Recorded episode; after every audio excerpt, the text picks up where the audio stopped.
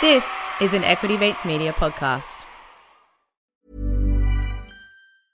I'm Sandra, and I'm just the professional your small business was looking for. But you didn't hire me because you didn't use LinkedIn jobs. LinkedIn has professionals you can't find anywhere else, including those who aren't actively looking for a new job but might be open to the perfect role, like me.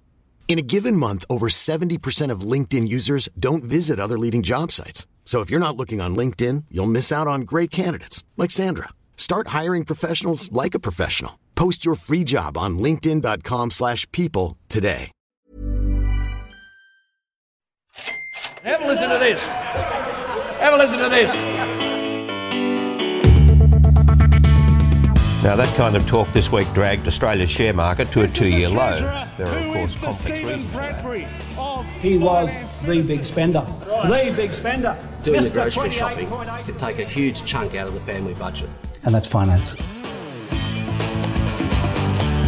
Hello and welcome to Comedian versus Economist. We demystify the world of money and help you get a handle on the bigger picture. My name's Adam, and we're joined as always by my little older brother and real life economist, Thomas. Hi, Thomas. Yeah, good Adam. How you doing? Oh, I'm doing very well, thank you. Hey, Thomas, we're on a break next week. Uh, so, no show next week and no show the week after. We're having two weeks off for the school holidays, and then we'll be back. I'd say refreshed, but I took the kids bowling to lunch and then to Intencity today, and I am a wreck. So, uh, that's day one of the school holidays down. Uh, two weeks, we'll see how we're trucking. Uh, but anyway, as always, a big show coming up. So let's get stuck straight into it. Startups are slowing down. Will people just go back to looking for a job instead of inventing one? Uh, on Comedian versus Economist, it's corporate America versus the US government as Bezos battles Biden. But first, Thomas, Reamped Energy is considering renaming itself to Deamped Energy as it tries to get rid of customers. What is going on there? We ticked this one off a couple of weeks ago. I can't remember when, but we got a we got an email from Phil, uh, CV podcast something something. You know the details. Adam will fill you in later. CVE at equitymates.com Oh, or it. via the website equitymates.com forward slash CVE. Nice job, Thomas. Slick as, as ever. Yeah, so Phil sent it, Phil forwarded us an email from Reamped Energy. He was a Reamped Energy customer, and Reamp were telling all their customers to that they they could find better deals elsewhere, and that they should seriously consider leaving. This did seem a bit odd at the time, Mm. it's fair to say. This was certainly the first time I've ever heard of a, a business of any sort telling their Mm. customers, hey, you could probably score a better deal. Um, Woolies have certainly Mm. never told me maybe check out the, the, the, the red, red spot specials at Coles. Um, It was a bit odd. and I don't think I, neither of us um, Mm. No. could come up with a reasonable explanation that made a lot of sense to this. No, we took a couple of. St- I mean, I think the best guess for us was that they knew prices were going up. They weren't. They didn't have enough electricity. They weren't covered for electricity, which meant they maybe had to buy at inflated spot prices, which mm. meant that they just needed to get rid of customers. Yeah. That that was our sort of best guess. And then they just and put that with like a bit of marketing spin around being the honest guys in the market. Hmm. Turns out though, might be a little bit more to the story. The AFR revealed last week that they had hedged positions. So them and Re- Reamp's a, a is a New Zealand company, but then there is a crew on it's listed on the ASX, which is listed. I. Are you googling this right now as we talk? I thought you usually come in with notes. I Um, know. I well, the, the kids are away, so I had a bit of a big weekend on the weekend. Little, little dusty. had some mates come around, got some spreadsheets out, did some sum brackets. Yeah, no, no, they're on the ASX. Oh, sorry, I knew that the acronym. The acronym is LPE. I just couldn't remember what it stood for. It's Local Planning Energy. Oh, yeah. Um, they're on the ASX anyway. But now it turns out that the Australian Eg- Energy Regulator is investigating them because they had hedge positions, which they then sold back to the market worth up to about $100 million, which is what the, the AF, AFR is saying. Ah. So, so basically, they they they had bought energy in the futures market, so they had locked that contract in back when when energy was kind of cheap, and then energy energy prices exploded, and it's sort of it's it's interesting actually looking at energy prices. I was trying to sort of clock this today, like it was sort of around sixty dollars per megawatt hour. Now mm. it's up around four, like four hundred and ninety. I saw in Queensland, but it's sort of like it moves around. So it's like it's hard to know where to sort of like draw the average. Like whether you look at the quarterly or the weekly numbers, you get different numbers. But energy prices have exploded. That's no mm. secret. So what they found themselves in the situation is they had bought a lot of cheap energy in the futures market, which had now that energy had exploded in value. Right. And so rather than giving it to their customers at the contracted price, hmm. which was contracts that were set 12 months ago or something, which was relatively cheap, they could not give it to their customers and give it back to the market and make a lot of money, apparently. Right. What This that happened to me the same thing the other day. Actually, I filled up the car with petrols, like a dollar twenty a liter, and then petrol prices went like gangbusters to like two bucks. So there I am sitting on a full tank of petrol that I paid a dollar twenty a liter for. So I just I just jerry canned that up, sold it on Facebook Marketplace, and told the kids to walk to school. I'm backing them in. I, I, I see what they're doing. um, but I guess they couldn't. They couldn't just tell their customers, "Look, we don't want to sell you. Like we we're not going to sell you the electricity because they were contracted with the customers to sell them, right? So." So they instead, what did they do? They wrote them all the, like the letter that they wrote people like Phil a letter saying, "Hey, maybe you could shop around for a better deal, Yeah. one that doesn't involve us selling you electricity that we could make a lot more from if we sold it back into the market." it was sort of odd because they weren't sort of saying what was specific to them. Mm. You know, energy prices are exploding. If customers shop around, they're going to find another retailer who's got the same cost pressures on the wholesale side. Hmm. Customers are facing rising p- prices no matter which retailer they go to. Even the gentailers are their prices are going up. So you know, like or, like AGL, like they generate Right. and retail. There's two Okay. businesses Yeah, bundled together, but e- even they're not protected. Like their their retail's getting smashed as well. If Phil shopped around, was he going to hmm. find a better price given that the, the market had already started going up? Like, Yeah, I imagine the, I the other retailers and the, the gentailers would be hmm. like, well, no, the writing's on the wall. We, we, we don't want to sell you the energy we've got. Yeah, Like- right. This is the thing in the AFR article is that apparently they quoted some unnamed executives from from the big retailers who hmm. are really annoyed about this because they end up with the customers after after these after the reamp left and they went and joined Origin or AGL or whatever and they're like, God damn it, more customers. some cheap energy. What kind of world are we living in? We've got, we've got businesses fighting over not having customers. I don't want them, you take them. Like it's hard to know what they did wrong exactly. Like you look at Reamp's letter, and like it's a little bit, a little bit sneaky. They're saying like, we just want to be straight up with you. Mm. You're going to get a better deal elsewhere. We recommend that you go. Mm. They weren't saying the straight up version. Sounds like it was. We've got we're sitting on contracts for some really sweet energy, and we just want to sell it back to the wholesale market. So we'd prefer that you left. That would be like the straight talking version. sounds like.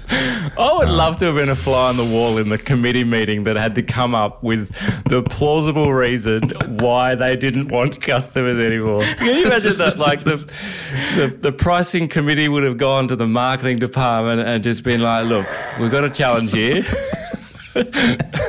We need you to get rid of our customers." They'd be like, "What?" We, you know, you know what we do, right? We we've literally spent four years building this business, trying to attract people to come and join us, and now you want us to get rid of them. What what they're saying, and da- Damien Glanville, he gave some comment. He's a he's a CEO of LPE. He gave some mm. commentary to the to the AFR and saying like, look, we'll, the, it was either that or go broke. Basically, the quote was, "We were running around scrambling to raise money for the credit supports. I was remortgaging my houses." As was Justin. yeah. Houses plural. Houses. it was tough times for everybody. I didn't know where to park my cars. I had to remortgage my houses. I sold three of my boats. I don't. Even, I've only got four left. Yeah, but yeah, it goes on. We, we've sunk a shitload of cash into the business and we could see mm. that it was going to evaporate overnight. Selling my hedges was what the business needed to do to get my sunken costs back. Mm.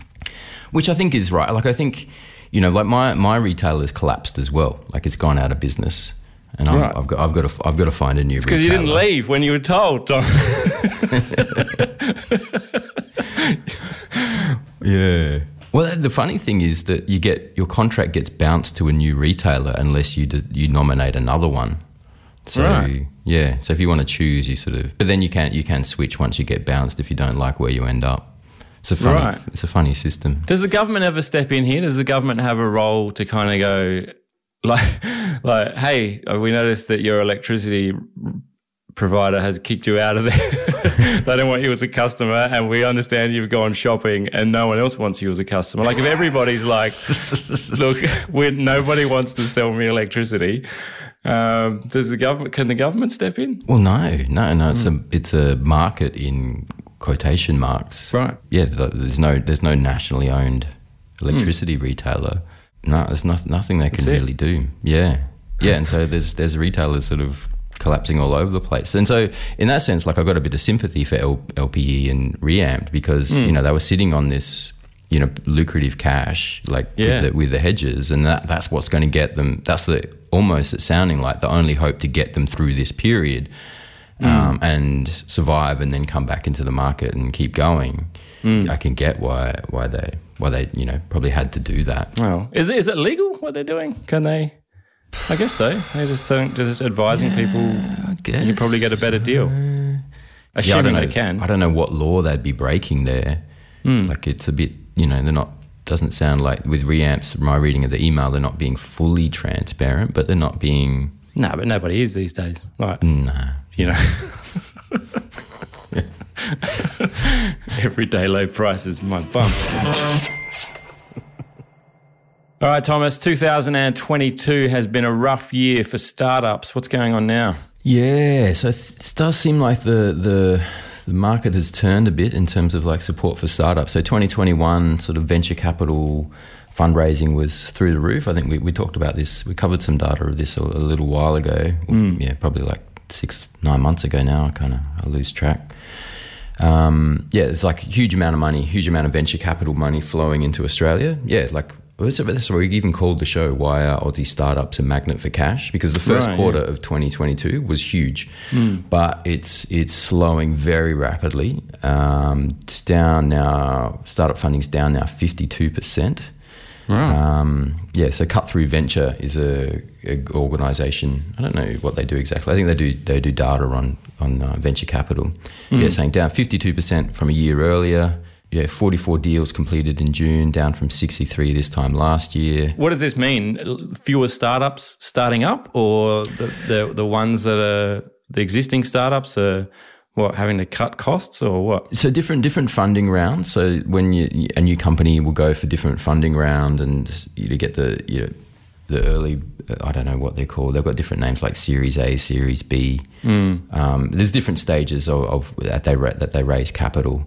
Um, and so they're, they're different. The data here just captures the total amount going into the different series. And, and one of the things they're saying is like it's moving towards later series investment. That the early stage investing that that's dried up the most. Right. And there's been a bit of a shift away from fintech, which was sort of when we last time we talked about that was the that was the big driver. Um, now Well, it's Volt, really dri- Volt Bank closed, didn't they? I that Bank one. closed. That's so right. Yeah. it was like there was a bunch of these neo banks around for a while. Mm. And then I think all the neobanks got bought up. Well, at least one each got bought up by the big banks, and then there was just a few neobanks left floating around, going, "Could someone buy us too?" And they're like, "Nah, we've, we've got one already." like picking kids for the school school sports team. Yeah, the one the ones that Uh. got big funding in the, this quarter were ed, edu, ed tech, education tech. Apparently. Right. Yeah, so there's so funding seems to be sort of drying up a little bit. There's also the Sydney Morning Herald and the AFR running articles on the number of startups shedding staff. Right. Yeah, so Sendle was the one of the big ones. That was a that's a I don't know if you know Sendle was a shipping business. It was sort of taking on Australia Post, but sort of focused on business, the business hmm. trade. Right. Post without the office is their their tagline. Classic. Um, that's clever. Yeah, yeah, smart. Um, yeah, but they, they were a bit of a darling like 12 months ago. But um, yeah, they've now made 12% of their workforce redundant. Right. And what the CEO described as a preemptive step. And he's saying that he's, he's seeing what's going on uh, in America and is getting a bit nervous. Uh, Did they consider getting rid of some customers? Did try and try, try and scale back their scale back demand? Keep the staff on. So yeah, so they're they're, they're cutting staff. Airtasker, another another sort of famous name that they they cut five percent of their staff. All the crypto one. I didn't think they had any staff. That was the point of Airtasker, wasn't it? people paid other people to do the work. Who's, who's working on Airtasker? What do they do? You know, if they need someone at short notice, you know where they could go find someone. oh, they can't go there anymore. They're scaling down. Uh, Right. And when Volt closed down that neobank, that was 140 people lost their job there. What made me laugh is that there's a new startup called Early Work. And what Early Work does is they help people who've been laid off by startups that have closed.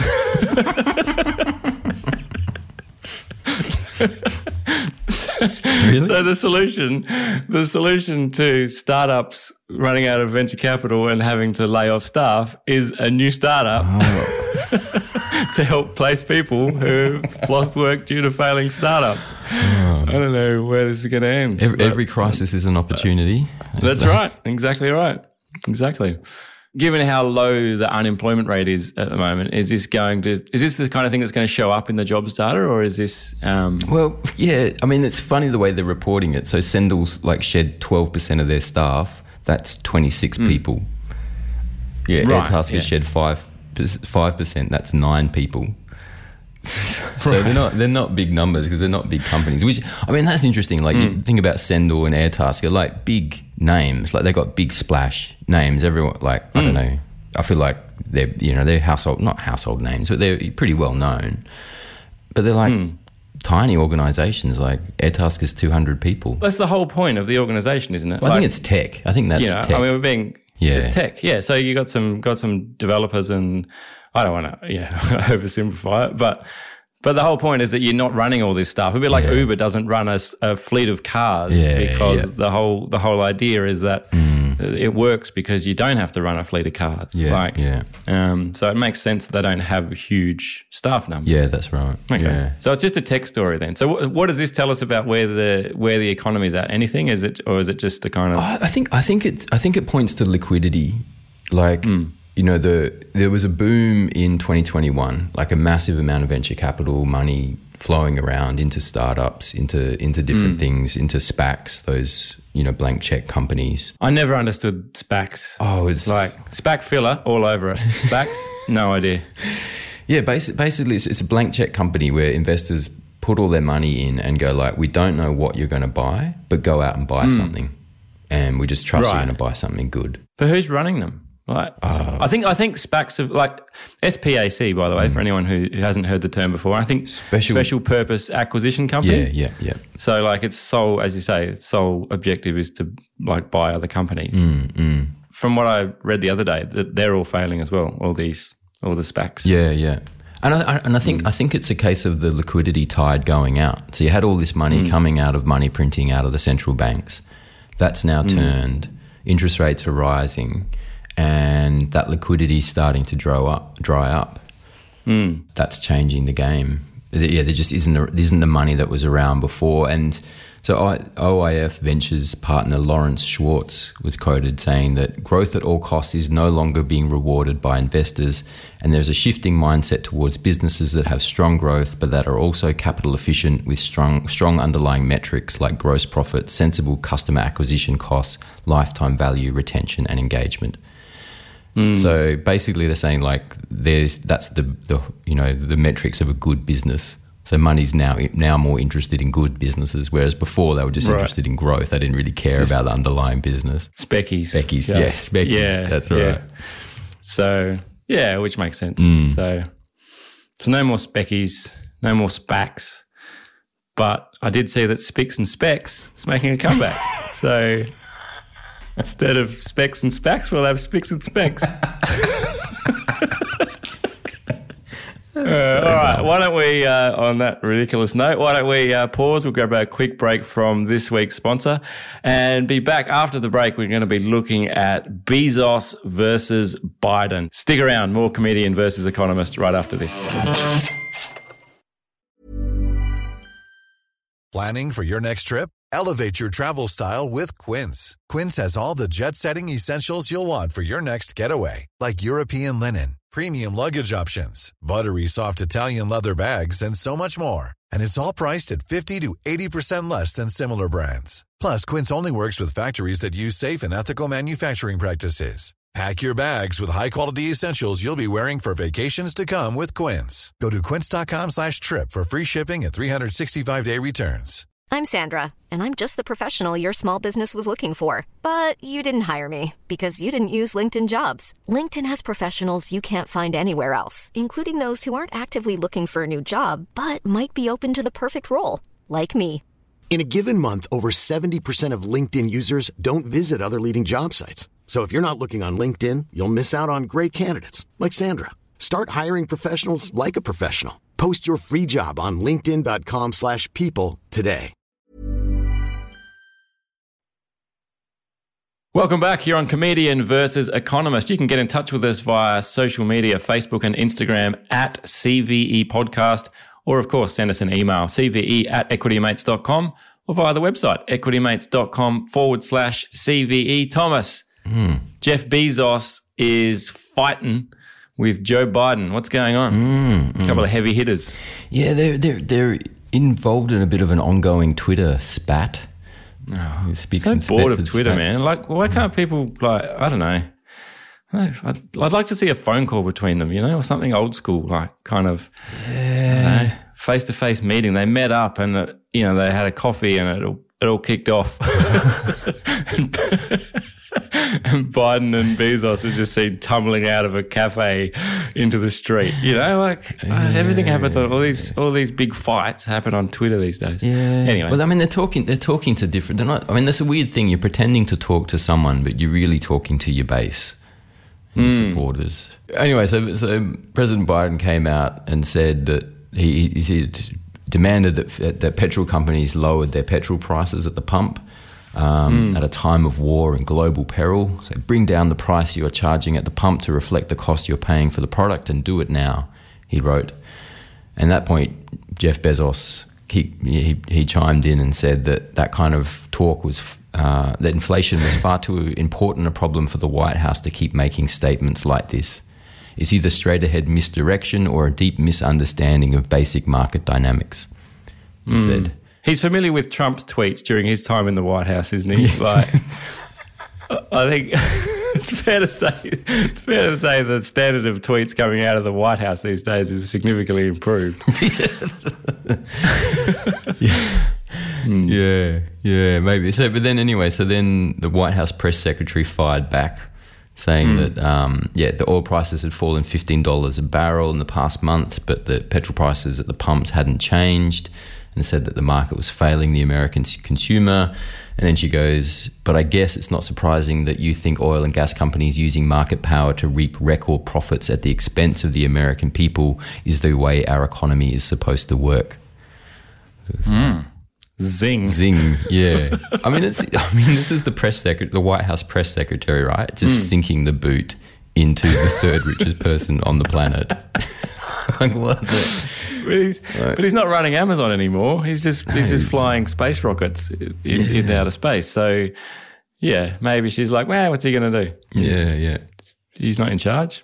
He's just he's just a really rich man now. yeah, yeah. I hmm. mean, it's interesting. Like, like I think the politics has changed quite a lot because you now have this. One of the horses that Trump rode to power was anti-corporate America and anti-big hmm. business, which um, and he run o- he won over Rust Belt America, which had seen the offshoring of of industry and jobs to other countries and then totally hollowed out the domestic economy and left people without jobs. Those constituents were, you know, previously working class and Democrat leaning. He won a lot of them over in 2016 by being anti Wall Street, anti big corporations.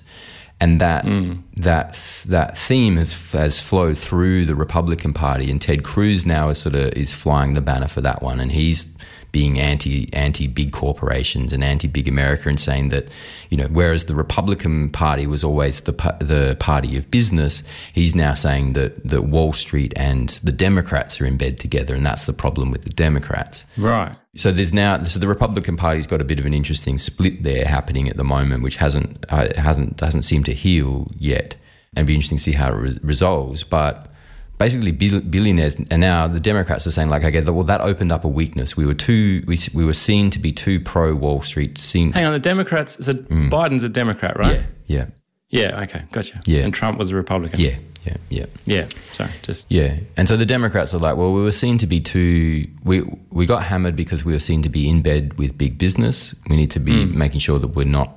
We're going to go shift that public perception, and sticking the boot into billionaires seems to be the way to do it. Right. Well, is is one is one strategy, and which is why I think you know you got the press secretary just going to town on on him, which is. You know, like you could kind of say, like, is that really appropriate for, like, you know, the press secretary of the leader of the free world to be making calls like that? But hmm. that's that's the sort of weird Twitterverse that we live in now. yeah. You know, I don't think Biden's got any political friends really. They'll take his money, but they, you hmm. know, there's no one going to stand up for him in this. So is that what Bezos is saying? Is Bezos calling him on the sort of political bullshit, or is he? Is Bezos? What's his motivation? Like, what's this spat started. So that's where that's what happened last week. But this spat hmm. started a few weeks ago, where President Byron, Biden tweeted, um, "You want to bring down inflation? Question mark. Let's make sure that the wealthiest corporations pay their fair share." right? And so he's saying, like, you want to bring down inflation? Let's make sure wealthy corporations are paying tax. And then Bezos was like, what? That doesn't even make sense. Like, he's saying, like, he tweeted, the newly created disinformation board should review this tweet, or maybe they need to form a, not, a new non sequitur board instead. Raising corporate, tax, corporate taxes is fine to discuss. Taming inflation is critical to discuss. Mushing them together is just misdirection. Ah, what do you reckon? I mean, it's to an extent it's right. So Lawrence Summers, who was the former um, Treasury Secretary in, in America, I think under Clinton, maybe he he said it sort of like, yeah, it's like it's mostly wrong what Bezos is saying. Like if you if if the problem is excess demand and there's too much econo- too much um, money in the economy, as a general rule, take the government taking more out of the economy in tax slows the economy down. And so if you've got inflation because there's too much demand and too much money in the system, raising taxes and taking money out of the system is a way to cool inflation, and that that kind of works. Right. But it's it's sort of it's not direct. You don't typically talk about raising taxes as a way of fighting inflation.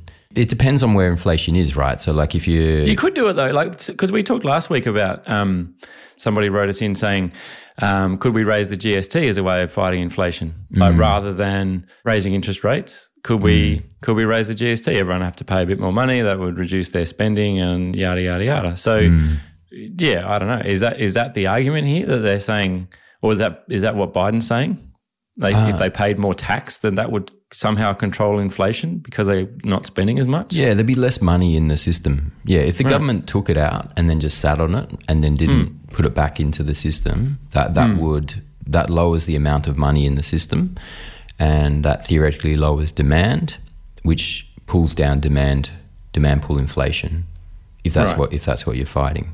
But I think he, Bezos's point is like, well, we're talking about inflation. We're really talking about cost push inflation. It's all about supply bottlenecks. It's all about mm. dis- disruptions with COVID and th- those sort of things. And if you're talking about like too much demand money in the system, well, you just printed like a gazillion dollars and just let it flow out. Like, don't don't be blaming Yeah. corporations for that. Like, I do feel like that's starting to bite people in the ass a bit now, isn't it? The whole money printing thing. That's it's starting to not look like such a terrific idea because there's nowhere to put money. We've disrupted the the equilibrium somehow of the markets, and there's a lot going on. I know there's a war and and COVID and everything else, but I feel like a lot of a lot of this is going to start getting traced back to that that crazy money printing that went on. Yeah, I th- uh, yeah, I think it is. But I think I think the question, the thing to remember is the scale.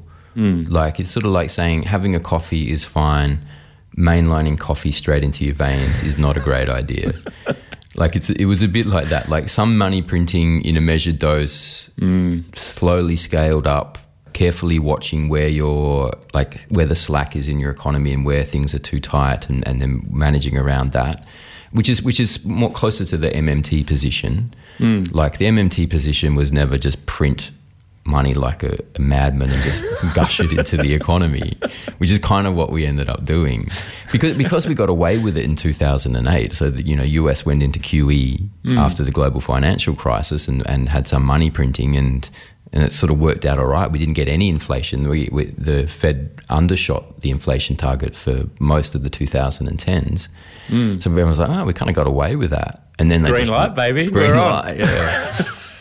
Like I think the scale of money printing, I think in in hindsight, is hmm. definitely a mistake. Whether money printing as a concept was a mistake, and I think I think we probably overclocked how the impact that COVID was going to have on demand. I, I don't I don't think it was quite as bad as we ant- anticipated it being, and it was you know it was Really? very it's pretty bad. Like yeah supply chain disruption all over the world, isn't there? yeah It's pretty yeah, bad. yeah but. I don't know what your scale is that you're working on for, for how bad um, supply chain disruption is, but Yeah, but no, pretty no, I mean- where I'm sitting. Yeah, but no, the prob- the problem is there's too much demand. There's too much demand now. Like we like in Australia, we talk about like JobKeep JobKeeper overclock things. There were companies Ah, okay. that didn't need the support that got a lot of support. There were Mm. individuals who got a lot of support that they, that didn't really need the support. There was there, Mm. there were people who definitely needed it and they got it, and that's great. You definitely in Australia, in the Australian context, I think you'd say we overclocked it and ended up with with too much demand and too much money in the system. And, Right. that, and that's where a lot of that inflation's coming from. When, just out of curiosity, do you know? Do you know when Biden was sending these tweets? Was it was it late at night? No, I couldn't couldn't tell you. Because I did read something the other day that people are starting to question that maybe Biden's a bit old, Oh, and yeah. that and that his his political staffers and aides are like, look, he's he can't really come out at night time anymore. He should he just needs to get to bed nice and early. but then on the contrary, some other people are like, nah, he's a super ager. There's that's a thing. There's a super Oh. ager. Someone uh, a super ager is someone like in their 80s, but that they kind of have the cognitive uh, abilities of someone like in their 40s or something. So Ah, okay, okay. yeah. I'm a super ager. I've, I'm in my 40s, but I have the cognitive ability of a five year old. right, finally on the show today, we got an email from Nick. Uh, sent us an email, cve at equitymates.com, with a little bit of a correction from last week. And I can't help but uh, want to blame you, Thomas, despite this, I think, being my fault. I think last week we were talking about the 60 40 rule uh, and 60 40 rule being 60% uh, equities and 40% bonds making up a portfolio that was uh, pretty resilient. We're talking about bonds and how bond prices are structured. And I think I might have said that so when interest rates go up, bonds go up. But Nick sent us an email kind of correcting it. And I'm going to take Nick's word, but I'd like you to explain what's going on because I got, still got no idea. Uh, yeah, yeah. No, Nick's Nick's right. Nick's right. I mean, it's it's why it's why this is such an interesting phase in the market, and why and why we're sort of out of sync, or why the 60 full stopped 60-40 rule stopped working. And sort of the idea with the 60-40 rule is that when your equities are falling, then your your bonds are rising, and vice versa, and you kind of balance it out.